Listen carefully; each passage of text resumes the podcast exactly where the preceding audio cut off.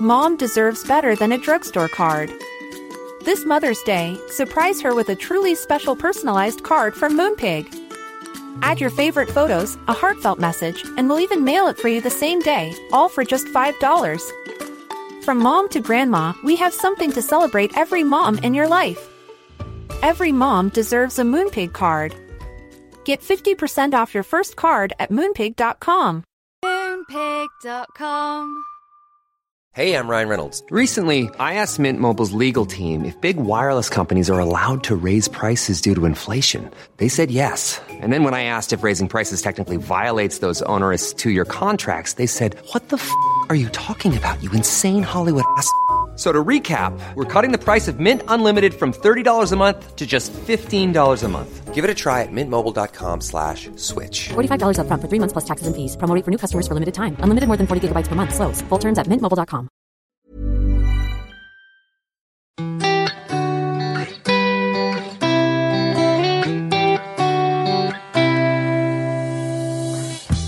I'm still on a little bit of a sugar high from Henry Bird's. What was it? Lemon curd and raspberry cupcake with a lemon Italian meringue topping. Yes, well remembered. Um, it was. A, I, I'm not a massive fan of lemon, but there's something delicious about a really sharp, tangy lemon flavour to a sponge. I think there's just something about the setting. You know, if you're in a radio studio and you are in there uh, entirely of your own volition for two hours, it doesn't really matter what food is brought in, I'll eat it. Yeah, it's a bit like how everything in a studio is often funnier and much more. Everything's heightened. It is. I find you hilarious on air. Yeah, I know, but not in not IRL at all. Um, I've got a tiny bit of cashew nut in my teeth. I do That's not too apologise. We've really Um, snacked our way through Oh, I today. know. God, it has been. Well, it's been a bit like that today, hasn't it? Um, I still think that Henry Bird's cakes do look a little bit like Anglo-Saxon dwellings, but I think I might have been alone there, so it might be better just to move on. Uh, can I bring in another dull story? Yes, you may. It's from Stuart. Uh, I've been meaning to email you since you moved to the other side, but being a single gay man with two cats, Dorothy and George, I've got little interesting to say, as my dull story will confirm. I've been a big fan of you both. Oh, Fi, isn't that lovely? Uh, he says he's been listening to you, Fi, all over the place, but his favourite was your Sunday service. That's a very long time ago. It's nice of you to remember. That's when Fi was a vicar. Unfortunately, she's been defrocked and turned her hand to yes, show but we don't mention that because all of those results have been removed from Google. Whenever you see that, don't you always think, "Oh God, I really want to know I what know. that is." What has been removed? Yeah. Anyway, back to Stuart. He says his story goes back to when he was in his 20s, sharing a flat close to trendy Lark Lane in Liverpool 17. And it is trendy Lark Lane. Um, you might be able to help me with this, Stuart. There was a lovely restaurant on Lark Lane, which I used to go to with my parents. Can't remember the name of it. Anyway, uh, Stuart's friends were Chopper and Mincemeat. My nickname, says Stuart, was and is hideous, but that's a slightly interesting story, so I won't tell you it. My dull story is that one Sunday afternoon I came home and sat down in the lounge and said to Chopper, I've just been in the petrol station. Oh, right, said Chopper. Yes, I said, I was looking at the chocolate, chocolate bars, but I didn't get one. Is that it? said Chopper. Is that all you have to say? I said that was it.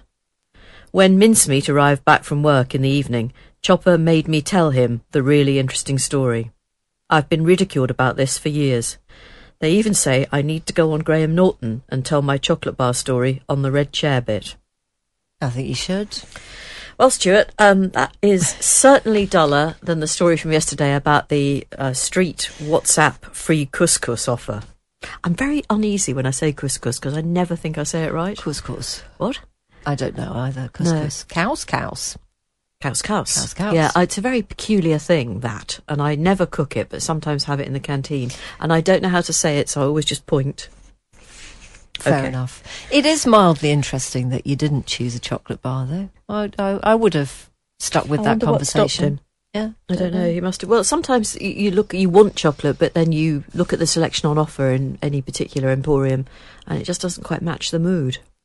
I'm with you on that. Do you know what I did the other night? And this will embarrass you. I spent about 45 minutes trying to find some dark chocolate bounties to buy you.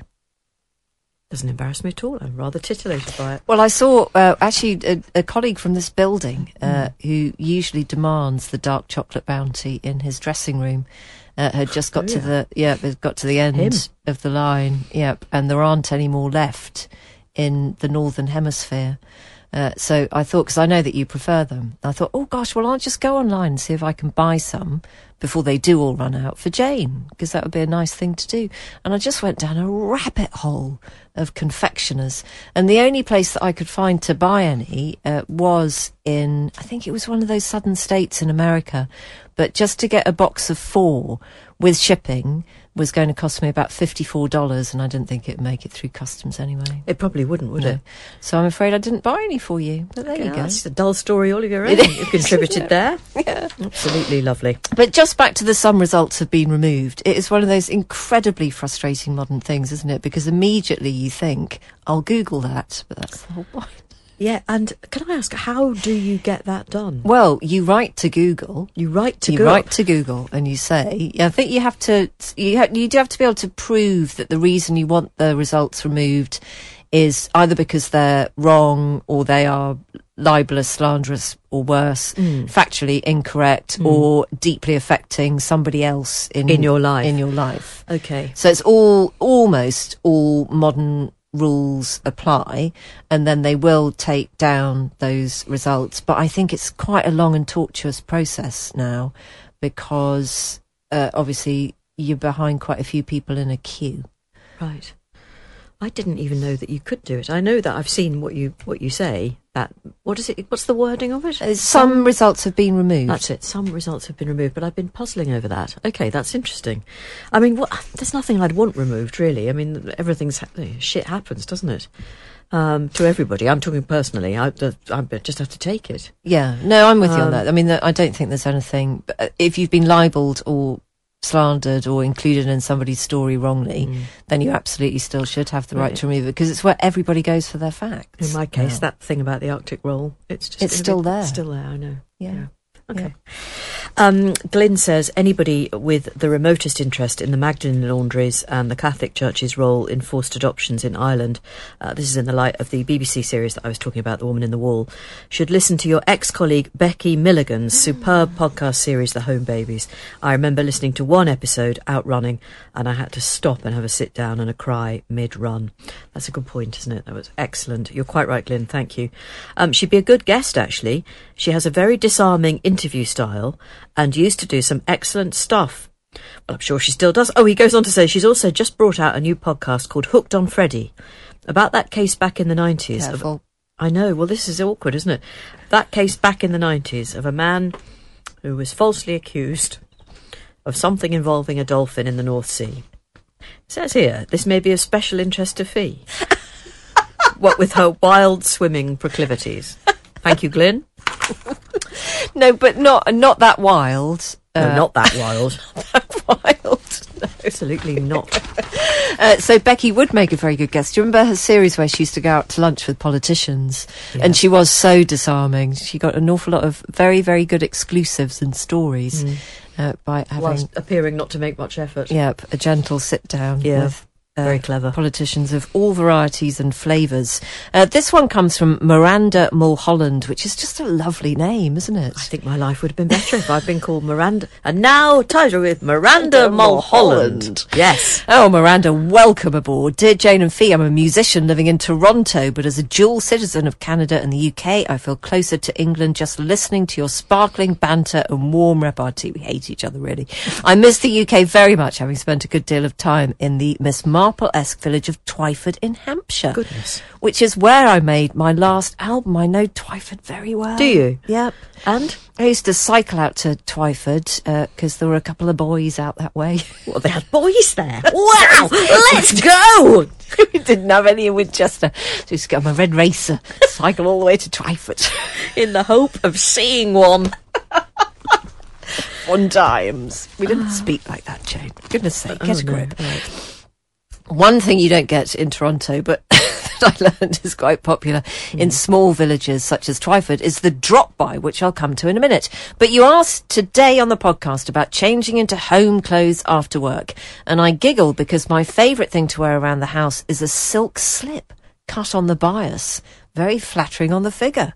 And a kimono or long sweater. Hello. I know, Miranda. It started as a joke with a university roommate years ago because we decided that if you were having a rather blue day, you could put it on a slip and swan around like some sort of literary heroine and it would cheer you up. It stuck. Bet it did. Uh, it works after a day of Zooms or after a gig or a rehearsal. It's extra soigné. Is that the right word? Yes, well, soigné? Lovely word, anyway. Yeah. If you make yourself a cocktail or mocktail in a fancy glass and put on some jazz. It does, however, make you the talk of the village when you're seen from the windows, swanning around the house as such when curious locals execute a drop by on the visiting Canadian. Still, it's worth it. Kisses, Miranda. Well, I think we rather needed a picture, didn't we? We need a picture. that? We need to know what kind of music Miranda performs and writes. All of generally that, does. yes. Um, flavour of mocktail cocktail. And we were having this conversation in the office, uh, in fact, just before you came in, Jane. All of our younger colleagues change into something more comfortable when they get home from work. And they were appalled at the idea that you and I might stay in these clothes. And at one point, one of them was actually pointing at me, going, What, you stay in that? Well, Where's the respect? I I have It's Eve's dad. Eve's out there with her dad. It's bring your dad to work day. Yeah, Oh, he's a lovely smiley man, isn't he? He looks very tolerant. I think he's needed to be over the years. I would have thought so. Yeah. You know, he's your age. Is he? Yeah. Wow, he looks good on it. So we don't change, do we? When we Well, get home? you Or see, do you say you? that. Well, now I realise I generally it's partly because I'm so clumsy, and as I've generally got some sort of splatting dish to prepare, you might loosely call it. I sort of do need to to get into my um my tracky bums and So you do get sweatshirt. changed. Well, more often than not, I would do. Yeah, oh, it's yeah. just me then. I don't want any stains. No. So you Any wouldn't just stains, I you wouldn't just put an apron on or something like apron. that. Um, I do have aprons, um, and I probably could wear one, but I just like to feel I'm at home, and that's actually the subject of our interview, which we'll get to in a moment. Mm. Oh, but we clever, also yeah. um, need to move seamlessly to the topic of stuffing tortoises, don't we? Oh, we do, don't we? We certainly do. Well remembered, sister. So we've been talking to Times journalist Lucy Bannerman. Now, Lucy has a dark secret. Well, I mean, it's not that dark, and it's not really a secret anymore. But she has. Well, she stuffed her tortoise. So she had a tortoise called Togi uh, that she'd Toji. had Toji that she'd had for a very very long time, uh, but nobody really knew how old he was when he arrived, uh, and he died obviously. And she decided. Well, that yes. she wanted We're not to that cruel. to stuff him. So she went on a taxidermy course in Leith, and she's written about it in the Times Saturday magazine. And we thought it would make a fantastic interview because of this podcast's consideration of taxidermy over the last couple of weeks. So what you've got this week or this Thursday, it's a bumper bundle edition of Off Air that might see you across the weekend after a fashion because we've still got Kate Humble to come. So here is Lucy Bannerman on, well, first of all, she just tells us a little bit about her late tortoise. I mean, I'll have to be honest, he wasn't the biggest of personalities, but um, it was a present I got when I was 18 months old. And already he'd been owned by someone before that for at least 20 years. And that guy had grown up and he sold him on. And then when he, when he died a few months ago, you know, I'd had him for 40 odd years. He was at least 60 years old. So he wasn't just a family pet. He was like an artifact. He was this kind of, um, sort of thing that fascinated me since I was a kid. So um, it just seemed like a perfectly natural decision to make sure he, he was preserved for posterity. What, what did he do? Not much. he ate some lettuce. You know, he was just poor everything. He was one of these um, tortoises that before the sort of 1984 import ban came in, one of those hundreds of thousands of tortoises that were scooped up off a Mediterranean hillside somewhere and then taken to Britain and flogged so cheaply, which is why so many of like my grand's generation had all these tortoises in their garden. Um, and then he came to us and he stayed and led a long and fairly uneventful life in a suburban garden in Dundee. Would it be fair to say that uh, you might have imagined uh, that he would be an easy taxidermy project simply because he didn't move all that much in life? Therefore, it wouldn't be hard to preserve that kind of immobility. Possibly. Uh, in my naivety, I thought you just t- called up a taxidermist and they would do anything. But as I've learned, tortoise taxidermy is quite a specialist thing. Apparently, if you want to start off, you start off with birds and mammals because they're quite easy. If you make a mistake, you can cover it up with a bit of fur or feathers. But not many people, not many taxidermists will touch reptiles because, as I've learned, those, those skin folds, that delicate reptile skin is quite tricky. So very few people will actually take it on.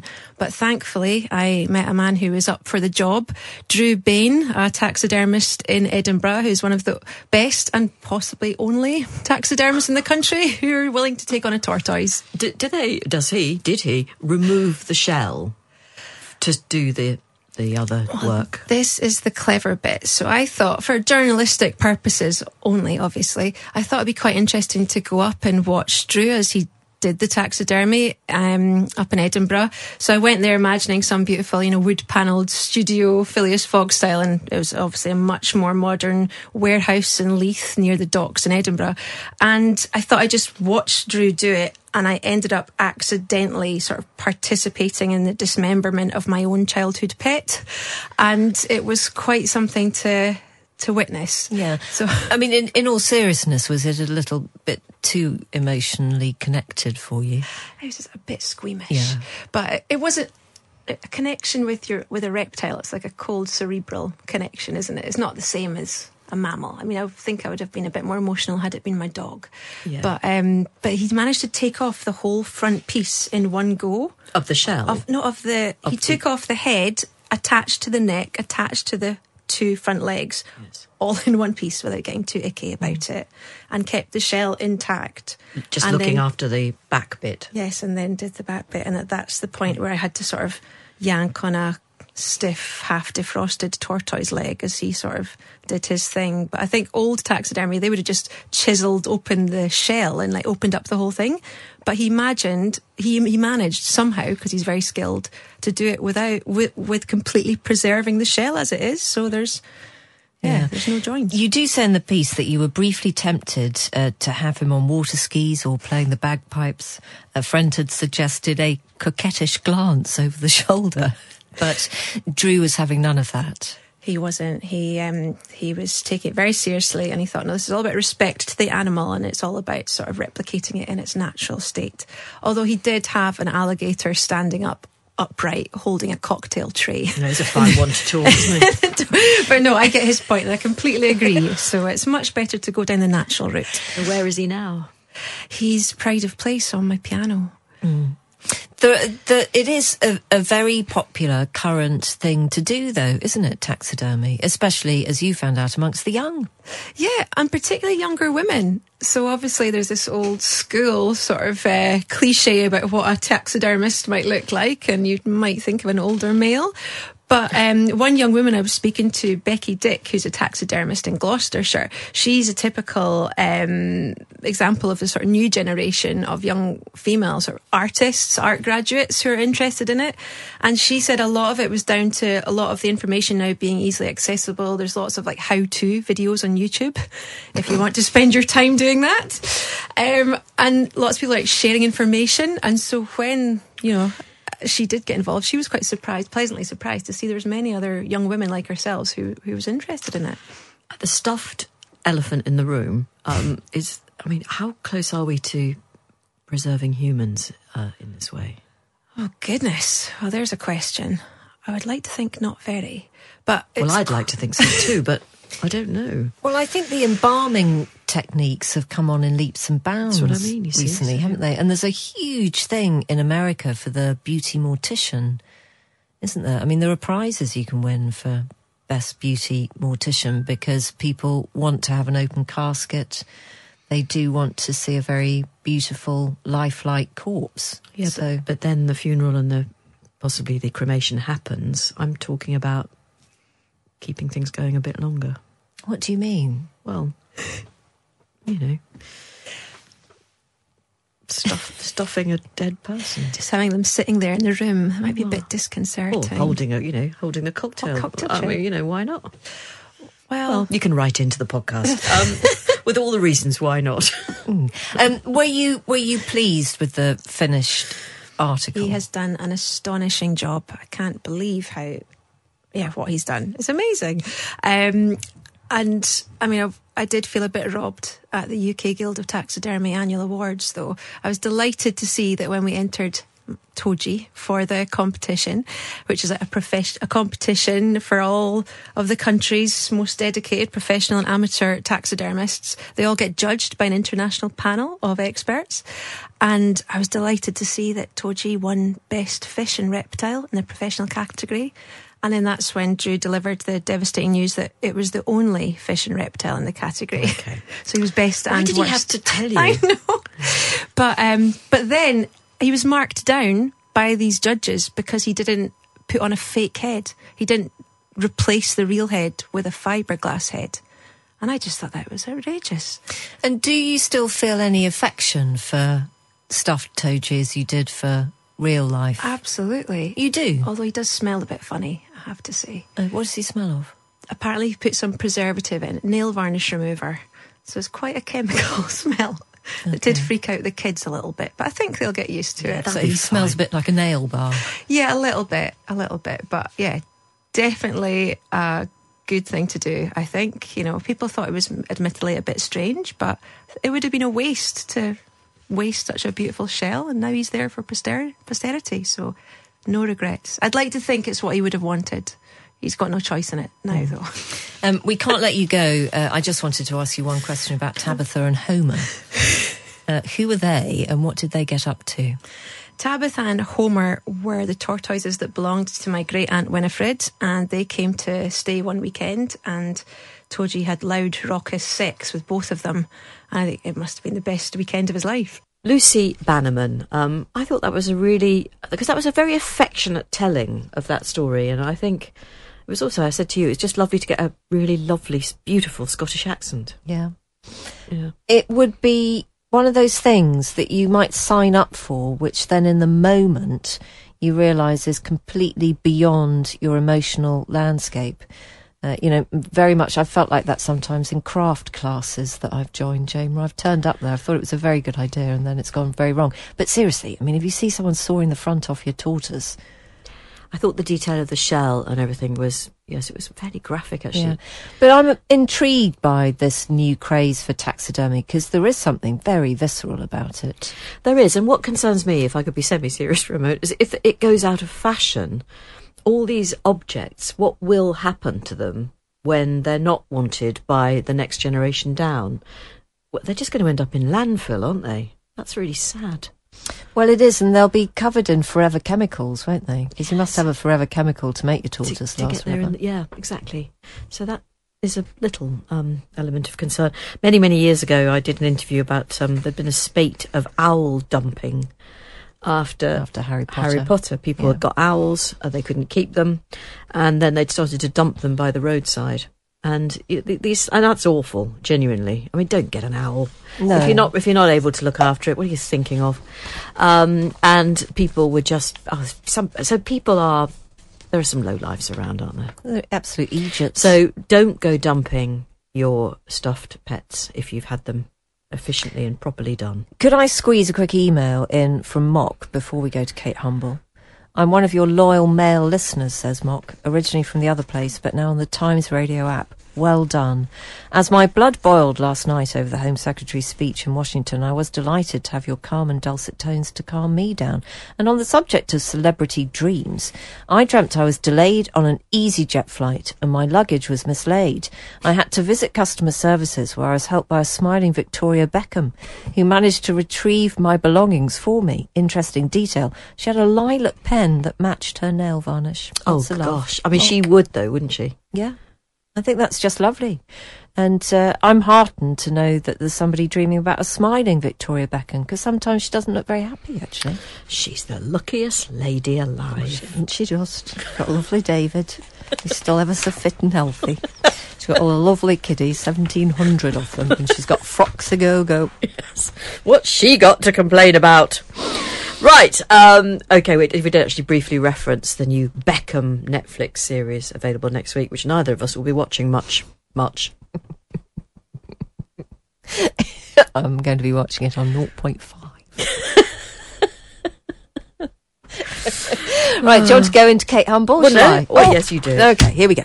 Uh, we know Kate Humble for her devotion to the great outdoors as a presenter on nature programmes like Springwatch and Autumnwatch and Animal Park. She's also a former president of the Royal Society for the Protection of Birds, so she would have thoughts on owls. Uh, she's the author of several books, and her latest is an exploration of how we all feel about home. It's called Where the Hearth Is, and we started by asking her to tell us a bit more about the concept behind the book. Maybe if I explain why I even thought about the question, what is home? And um, I thought about it because I've had this long held dream of building my own house, physically building it, which is obviously ridiculous because I can't even put a shelf up. But I quite like the idea of building a house. And I've always been interested in kind of off grid and the kind of the, the ways that, different ways that people can live, that we can live. So this really was a kind of exploration of what it is that makes a place. And it's not necessarily a house. It might be a, you know, it might be a shack in the woods or it might be a camper van. But what is it that makes you feel that you can be completely yourself, completely liberated and unfettered by mm, being polite. Where, I mean, I, I say it at the beginning of the book. It, for me, the epitome of home is being able to sit with a jar of peanut butter and eat it with your finger without anyone caring. And that's a glorious position to be in. It is. You do start, though, uh, with your home, your childhood home, and maybe people think that you were brought up in the woods, brought up in. is that a reflection on the fact that I do look like I live in a hedge? No, but we know you for your love of the countryside, Yes. don't we? So Yeah. actually, the fact that you were brought up in a pebble dash house, snails play a big part in this story too, and I'm hoping we can get to that. Yes. Uh, I was quite surprised actually. I assumed that you had had a far more kind of uh, rural upbringing. Maybe you were just born in a canoe or something like that, Kate. Uh, no, I, I mean it was it was it was rural. It was just that Pebble Dash was obviously a thing. I think it was it was a Victorian um, house surrounded by a farm. I don't think it had ever been the farmhouse. There was another house, but it was just a house that happened to be on a bit of land surrounded by farmland. So it was still very rural, but it just happened to be Pebble Dashed as well. And um, and it was a wonderful place to grow up. I mean, it does. It probably does sound. Uh, my description of it probably does sound a little bit Enid Blyton. I mean, it was because it was the 70s. And the wonderful thing about growing up in the 70s is that no one really had thought about health and safety. Um, you know, it was a badge of honour to have really as many plasters as you could fit on both knees. If you had, if you didn't have lots of plasters, you hadn't had a proper childhood. And, um, and it was, you know, I grew up at a time and in a place where your parents literally did say, go outside and don't come back until it's dark. Um, and so it was an amazingly um, bucolic, um, safe, secure childhood. And what I wondered when I was sort of thinking about this idea of home was whether that that start in life, first of all, gave me the courage to then and and the the kinds of impetus to have the wanderlust that I then had for years afterwards and, and kind of hasn't really gone away.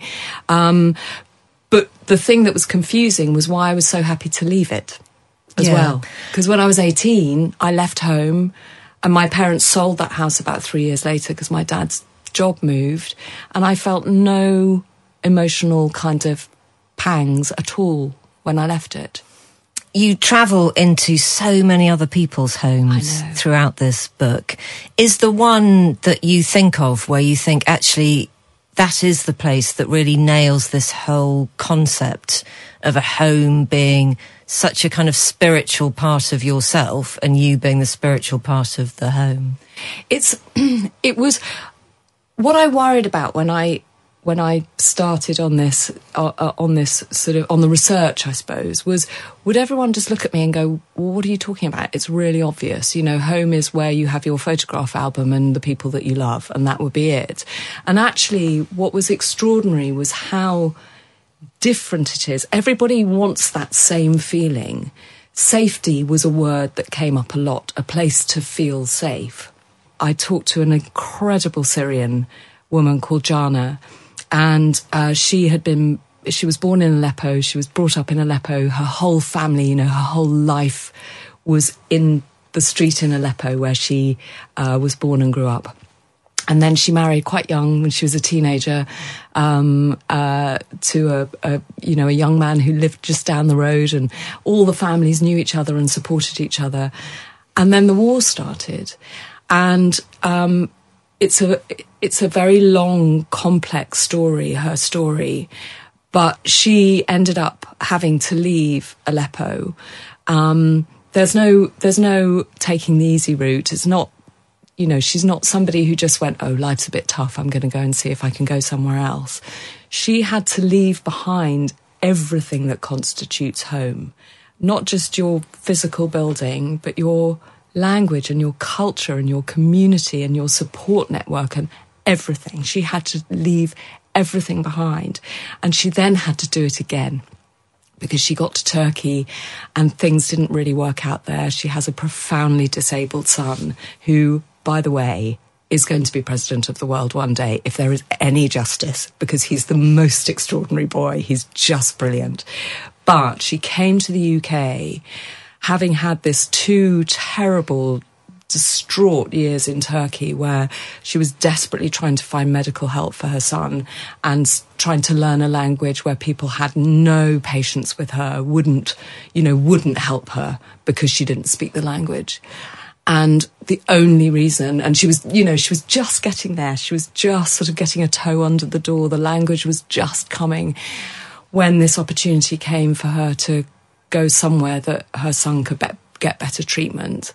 And she came to the UK and she's been here for five years. The family have been here for five years now. And I, I mean, I think it's remarkable. She's 33 years old, this woman. She had to run across the Turkish border illegally with a disabled child and another one when she was almost uh, gave birth. I mean, she literally gave birth two weeks later after she'd run across that border. She'd seen people shot and killed who didn't make it across the border. She'd had this two traumatic years in Turkey. She came to the UK. I sat on her sofa with her She's been here five years, as I say. We talked for two and a half hours in English. Occasionally we had to do a Google Translate, but she has been to college every day to learn English. And she said, when I came here, I thought that all I would do was make sure that I had the medical treatment for my son, and then we would get our passports. And as soon as we got our passports, we'd go back to Turkey because at least I could start to speak the language there. And I knew nobody in England and I just didn't know what I was going to do. And she said, and then I came here and I found out how kind everyone is. Can, can I just ask, would you have included that story if in fact she hadn't enjoyed being in the UK? And if the UK had been a colder place than she might have expected? Possibly, because it, it was, I suppose, she was she was giving another example of how you find a home when you've mm. lost everything, and um, and it's it's a it's a it's a really difficult question because in a way it would have been it it would it would have depended whether her story demonstrated what makes a home by either not having it yes, or by yeah. having it, if you see what I mean. Yeah, I mean, I, when she did have a good reception here, I was Yeah. profoundly relieved. Yeah. And it's actually because the immigration has been very much in the news. And Absolutely. I appreciate she didn't have the greatest time in Turkey, but Turkey takes so many more people than we do. Yeah. Um, perhaps if we knew more stories like that, the whole thing in Britain would be less toxic. What do you think? Well, I, th- I, what I was delighted by, by her story, and indeed uh, the wonderful Ukrainian woman that I spoke to, who similarly, when she came here, and her story was really interesting because she didn't want to leave Ukraine, and her great kind of conflict in her head was I don't want to abandon my country and I don't want to abandon my parents and I don't want to abandon the people who are here and fighting but I've got a little girl and every shred of me is saying I've got to protect her. So she had this really conflicted view of coming to the UK. But the first thing that she did when she got here, and she said, I couldn't believe it, Kate. She said, I texted my friends and I said, why are people being so kind to us? Why are people giving us their houses? And I hate to say this about the news, given where we're sitting.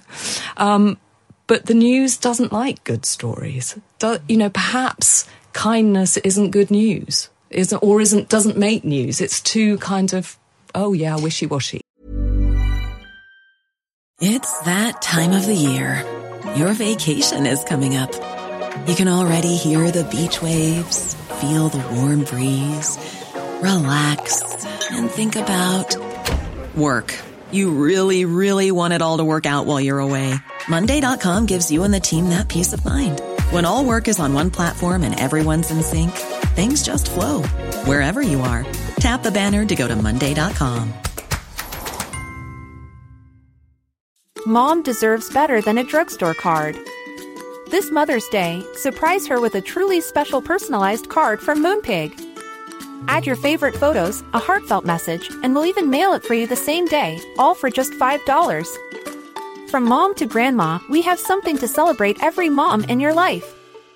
Every mom deserves a Moonpig card. Get 50% off your first card at moonpig.com. Moonpig.com.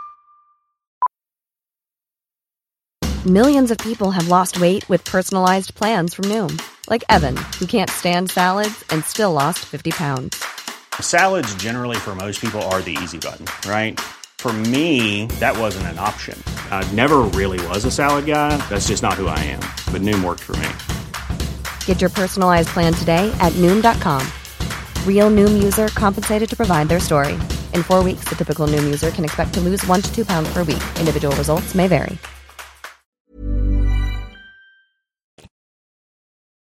Our guest this afternoon is Kate Humble, and we asked her to share with us some of the stories from the book that had moved her the most. So this was um, I've done quite a lot of work in Shetland over the years, and um, when I was starting to kind of write the endless lists, which is the way I always start a book, I've got literally notebooks everywhere just full of lists of who am I going to talk to? How's this going to work? How am I going to, I want to include animals. How do I include, you know, all this sort of stuff. And I was croft sitting for somebody on Shetland. I was looking after their sheep on the island of Whalsay, um, which was a perfect place to kind of do this sort of thing because you're, you know, there's basically nobody there apart from birds flying overhead. And, um, and I wanted to interview uh, somebody who had been born in the house that they were still living in because I'd read this statistic that the average number of homes that people in the UK live in throughout their lifetimes is 14. I was quite surprised by. That's, um, a, that's a lot, isn't it? It is quite a lot. But then I suppose if you think about, you know, I think about, I add oh, student mine, houses, yeah, student okay, houses yeah. and all that sort of thing. Mm. Um, squats in my case. Um, but, uh, yeah, so I loved the idea of talking to somebody who had never moved. Um, and Shetland was quite a good place to do that because I don't know why why it might be, but perhaps it's a sense of very strong sense of identity and belonging that feels like it percolates the people of those islands. And I did indeed find somebody very easily who was still living in the house. He just turned 70 and he, he had physically been born in the house that he still lived in. And when I was sitting around the kitchen table with him and his family, they said, "Oh, who else do you want to talk to?" And I said, "Well, I'm, I'm, I, I want to talk to people who've lost their homes. You know, maybe in in a in a fire." And they said, "Oh, well, you need to go and see Ruby and Willie Brown. Ruby and Willie are brother and sister." And their parents had been crofters. They'd moved onto this croft in 1922. And Ruby and Willie, again, were both born there. And in February 90, uh, 2022, so exactly 100 years after her, their parents had first moved in, um, Willie, they were, there was a big storm um, raging. And these houses, you know, they're solid stone houses. They look like they grow out of the earth. You know, they're absolute. And, and, and this particular house was sort of nestled in these kind of in amongst the crags with this beautiful view. But you, you know, it was probably, I don't know, the building's probably a couple of hundred years old and it looks like one of those things that's totally immovable. You know, you just, it's this great solid kind of little secure safety blanket tucked in the nook of the hills. Um, and so the storm was raging around them, and um, and there was this tremendous bang in the night uh, or in the early morning, and you know just the thunder. And Willie th- thought, well, it's it's just a thunder crack, and then he smelled a smell like like a hot wire, like a burning wire smell. And he said he had an old heater plugged in in his room and he thought, well, it's probably the fuse or something. So he got up and put his trousers and his shirt on and his slippers and by force of habit put his truck keys in his pocket because, you know, that's what he would normally do first thing in the morning. And he went downstairs and the fuse box was in the porch of the cottage and it was on fire. They got in his truck and they had to drive three miles to the main road to get a phone signal to alert the fire brigade, which they did. And by the time they were driving back, they said they came over the rise and they knew their house was lost and the whole thing was on fire. The flames were coming out through the roof. But it was very strange being in that cottage and they'd been there, wasn't that many months, but maybe four or five months when I went to see them. And what was so interesting was going in and thinking, this isn't a home. It's it's missing something, and it's an intangible something. And there is a German word for it, uh, which I'm probably sorry to anyone Have a who's go at it. German. Shall I? I think it's Stimmung, Stumming. and it's it it. The translation is a sort of an atmosphere of home it's that kind of feeling. We all know it. You know, you kind of walk into a room and you either feel comfortable or you do, or you don't, or you feel kind of warm and and and Willie and, and Ruby were so welcoming, but it was very odd to go into a into a kitchen that felt it felt temporary. It felt kind of like a stopgap. It really did feel like that. It's the same sort of feeling that you have when you're kind of sitting in a departure lounge somewhere. Yeah. And th- this is nothing to do with taste or so-called No. good taste. No, or, nothing to do with that. It's just this this feeling of there's no emotional there's no emotion in there. There's no No. emotional attachment in there. It was purely a practical solution, but neither of them had clearly, and why would they, invested any sort of emotional it, you kind of need love within your walls. You know, some Mm. of these people that I went to see live in incredibly basic um, sort of circumstances. I mean, Matt and Karis, who built their own house out of basically plywood and a kind of broken down trailer, you go in there, it's the coziest, warmest, happiest. I mean, it's literally plywood walls and bits of bunting and, you know, kids' pictures, but it's glorious mm. in there. It's nicer than any mansion. What Just- you also do? Sorry, to sorry. No, I was just going to say it's Stimmung. Thank you. Stimmung. Thank you. Just because we don't want our very, very wide German scholar audience to Quite, rise up. Yeah, and there'll be a word for that. For you, yeah. Phoning a radio station. Yeah. Now you do weave in throughout the book some lovely um, stories about. Uh, natural habitat and wildlife. There's a lovely bit on homing pigeons. I'd never thought about them before. We do think of them as vermin. They do a great job. Well, they have in the past. They have in the past. But I mean, for people listening and watching who um, who are very keen on the environment and who associate you with with the environment, Yeah. who do you vote for? Oh, blimey. There's a question. Um, I have no idea anymore. Absolutely no idea who to vote for anymore. When the news came about Rosebank yesterday, Yeah. And and then I was listening to the government's justification for doing it, and then Labour's response, which was we're not going to overturn it. But we wouldn't Um, have done it. I think that's what they said. Yeah, but that doesn't make any difference. Well, it's, it's what you call a nuanced position, I guess. Maybe you're much politer than I am. I'm not sure I Well, would have called it very nuanced, but but I, I do you know, Jane? I don't know, and I think this is the I think this is the great issue now with our political landscape is that it feels like who who are the who are the grown-ups who are the people who who are looking at the bigger picture why is everyone I know it sounds naive and slightly studenty to say, why is it that everyone's just obsessed with power and not obsessed with the long term big picture? Do you know the awful thing? The, my first thought when I heard it was, I'm so pleased I don't have children. And it just, you just think, why, why these mixed messages? You know, in the same news bulletin, you've got them saying, oh, we need 40% of electric cars by you know, 2030. And you Yeah. know, hang on. You know, Shetland, Shetland, they're building this massive, and I feel very conflicted, but also don't feel like I really deserve to have a place because it's not my home. And I love going there, and it's very easy to go in and say, well, they've ruined it because they've put a great big wind farm right across the main spine of the main island, which they have. And none of the Shetlanders are going to get any benefit from it at all. But It, why, why aren't they? because all the power is going to be exported. Um, so they just get to deal with the wind farm and the, you know, unsightliness. Do they feel that they had any say in the placing of Um, it? again, it's never a black white, a black and white um, issue because some people support it and some people don't, um, and and and there are politics involved, and you know perhaps the deal that was done for the Shetlanders could have been done better and wasn't, and there might be all sorts of reasons for that that I don't understand, and and as I say, I feel. Um, nervous about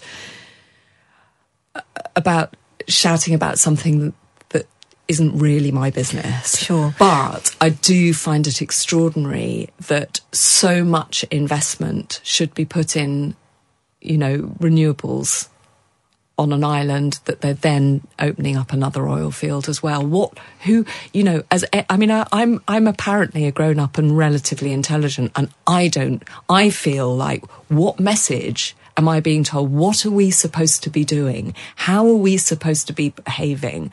What does net zero now mean? Where where are we headed? What is our focal point? What is our goal? Uh, I don't know anymore. The, the government's, def- the Conservative government's defence would be we were making much better progress than almost anybody else. We can afford to slow down a little bit because making that level of progress was costing some people dear. And those people, frankly, feel they've got other priorities rent, NHS, um, keeping track of their mortgage. There's all sorts of, and I mean, there's so many concerns on the average voter's mind. The government clearly believe that the decision they've made is a risk worth taking and might actually win them votes. Yes, but why is opening up an oil field going to save you know, reduce somebody's rent? How's it going to help the normal person? Well. I mean, uh, what was the what was the line the government came up with? We're not going to save the planet by bankrupting Britain, by yeah. bankrupting But Britain. do you feel well, that but the con- maybe they're maybe they're only bankrupting Britain because of the way they're running it. And do I mean- you feel that the Conservative Party has lost its right to claim to be the party that represents rural communities? And do people in rural communities who you meet much more than we do Yeah. possibly feel that way? I, I, I, I- in a way, I'm not sure that this is a party politics question. I think it's a general politics question. I think it, I think a lot of people, and I would include myself in this, feel very let down and very uh, kind of um, worn down by the political agenda, which never seems to be actually for the greater good and always seems to be about being in power and just trotting out terms that they think people want to hear and they think are vote winning. And, you know, if we are to have a world that is fair and um, and and viable for people to live in, um, we can't make decisions. It seems to me based on popular news headlines. I mean, it feels like to me, and I'm. I mean, who, who knows? And I, you know, I'm very conscious. I don't do some of those social medias where everyone gets on and shouts about things when they actually only know about a millimeter of the story. Um, I don't want to indulge in that because it's not helpful to anybody. But it feels like to me when that by election was lost in North London over the Uxbridge. Uxbridge, West London, yeah. yes, um, over the um, uh, you know the car ULEZ. Thank you. Um, when that was lost, it felt like the Conservative government thought, well, if we do any green policies at all, we're not going to win. It just feels like a kind of slightly childish knee jerk reaction to losing or not doing very well. Frustratingly, had the people who voted Green in Uxbridge voted Labour, then we probably wouldn't be having this conversation. I know. So I there's got to be more sophisticated thinking, hasn't there, around how you cast your vote. Well, yes, but yes, probably. But, you know, it's. But wouldn't those voters who voted Green have voted Green because they didn't find the green policies of either the Labour Party or well, the Conservative and, and Party therein, appealing and therein lies the issue. So you know, do you have to be tactical, mm. or do you have to be? I mean, I mean, it, it is, it's a, it's a, it's a minefield. Kate Humble. Um, it was really, I mean, she is, um, she's writes about nature. She broadcasts about nature. Fi, I'm going to say it. She's a force of nature. well done. That was beautiful. Thank you so really much. I sometimes think I peak on a Thursday. I think you should write cards. You know those Hallmark cards. yeah, I think you've got a rare talent there. Right. I just want to say hello to Lisa, who's in Brighton. Um, long time listener, first time emailer here. I thought I'd share with you what I change into when I get home. Um, I'm not sure what you'd call them. Is it hippie trousers? Yes, I think that- that we could call them that. Can you see that? There she is. Yeah. Um, I bought them because my 19 year old daughter has a pair and I really rather envied them. So I'm not sure if I'm reliving my youth or I've just completely given up. My husband ran away with an Irish novelist last year and I certainly wouldn't have worn such garments when he was in the house. Hey ho, I'm off to buy myself a camper van next week. That certainly wouldn't have been approved of by the erstwhile hubby. Right, Lisa, um, you roam free in your trousers and uh, get behind the wheel of that camper van and go wherever the hell you like. I would entirely concur, sister, and I think there's a little something in the way that you've told us that that suggests that sadness will pass, Lisa, and great things are going to come your way. Yep. And I think you should embrace whatever you want to wear around your house. Uh, yep. And I'm with Jane. Just get in the camper van, head off. We're always here for you. Uh, and she does say as well, doesn't she, Jane? Further to the above, I'm finding the number of novelists you have on the show rather triggering. well, you'll be glad to know that not everybody next week has written a novel. We've got Kevin McCloud, haven't we? We've got Esther Rantzen. Yeah. And oh, we have got a novelist on Monday, Victoria Hislop. Okay, so maybe But- on Monday take the van in for its MOT. Well, she hasn't got the van yet. Well, maybe go and look at the van on the Monday. Join us on the Tuesday. Yes, you can come back to us on Tuesday. It'll be safe then. Um, and look, um, Irish novelists. I don't know. We don't know that the. Uh, we're assuming it's a lady novelist that he went off with. Well, the best Irish writer was Maeve Binchy. She's no longer with us, so it's not Maeve. So it won't be anybody good. All right, don't worry about it. Okay, um, move on. You are so deserving of so much better. Okay, we should probably stop there. Otherwise, we're going to become some results may have been removed. Yes, see you Monday, but not you, Lisa.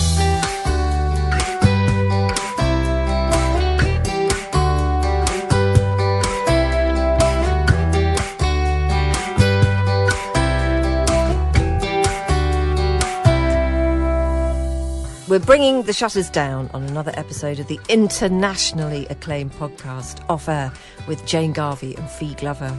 Our Times Radio producer is Rosie Cutler, and the podcast executive producer is Henry Tribe. But don't forget that you can get another two hours of us every Monday to Thursday afternoon here on Times Radio. We start at 3 pm and you can listen for free on your smart speaker. Just shout Play Times Radio at it. Uh, you can also get us on DAB radio in the car or on the Times Radio app whilst you're out and about being extremely busy. And you can follow all our tosh behind the mic and elsewhere on our Instagram account. Just go onto Insta and search for Jane and Fi and give us a follow. So, in other words, we're everywhere, aren't we, Jane? Pretty much. Everywhere. Thank you for joining us, and we hope you can join us again on Off Air very soon.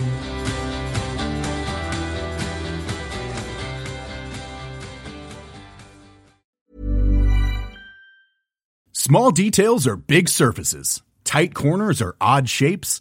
Flat, rounded, textured, or tall. Whatever your next project, there's a spray paint pattern that's just right. Because Rust-Oleum Custom Spray 5 in 1 gives you control with five different spray patterns. So you can tackle nooks, crannies, edges, and curves without worrying about drips, runs, uneven coverage, or anything else. Custom Spray 5 in 1. Only from Rust Mom deserves better than a drugstore card. This Mother's Day, surprise her with a truly special personalized card from Moonpig.